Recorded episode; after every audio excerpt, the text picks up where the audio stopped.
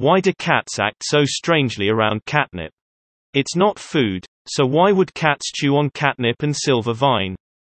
Scientists have found cats are improving the plant's mosquito repellent by damaging the leaves in a specific way.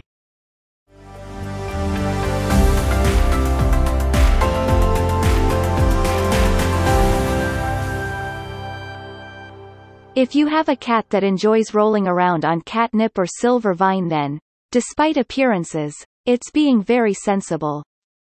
Catnip and silvervine contain chemicals known as iridoids that repel mosquitoes. Rolling in the plants transfers some of these compounds into the cat's fur. But why would a cat also lick or bite the plant? Reiko Uenoyama and colleagues noticed that silver vine leaves crumpled and torn by feline licking and chewing appeared to have a much stronger aromatic odor than intact leaves.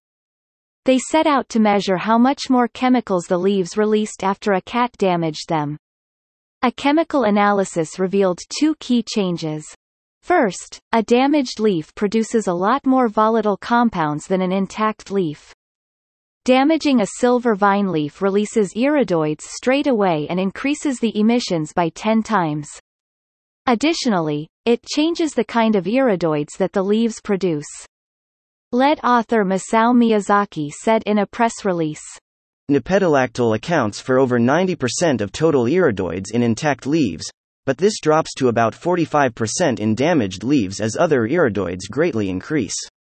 The altered iridoid mixture corresponding to damaged leaves promoted a much more prolonged response in cats. Silver vine was not the only plant the team studied said Reiko Uenoyama, the paper's first author.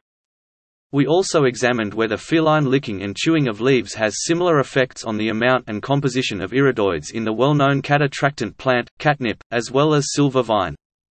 Damaged catnip emitted 20-fold more total iridoids compared to intact leaves. However, in contrast to silver vine, leaf damage did not alter the composition of catnip iridoids. Both intact and damaged extracts of catnip consisted almost solely of nepetalactone, which is present at only very low levels in silver vine.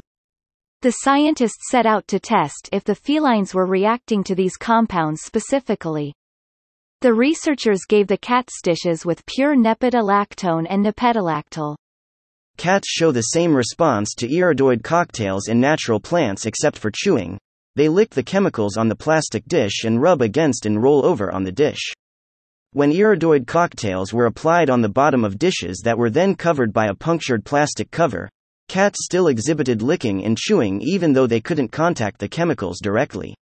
This means that licking and chewing is an instinctive behavior elicited by olfactory stimulation of iridoids. Finally, the research team showed that mosquitoes are more sensitive to the complex cocktail of iridoids induced by damage to silver vine leaves compared to the nepetalactol-dominated iridoids in the intact silver vine. The diversification of iridoids in damaged silver vine leaves provides a stimulus that is more repellent to mosquitoes at low concentration, inducing a faster aversive response than nepetalactol or nepetalactone-dominated iridoids in plants. The paper published in iScience suggests that botanists should try to identify how the leaves create the iridoids. Uenoyama and colleagues write, Our findings may lead to new clues to identify key plant enzymes for the biosynthesis of plant iridoids that may be usefully utilized as repellents against a broad range of pests including mosquitoes. For example, it may be helpful to explore the enzymes with upregulated expression and or activity that occur within 10 minutes of leaf damage the typical duration of a feline response.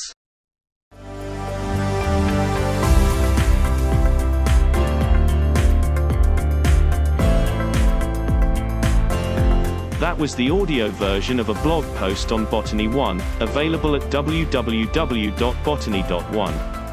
Botany One is the weblog of the Annals of Botany Company, a charity set up to promote the study of plants.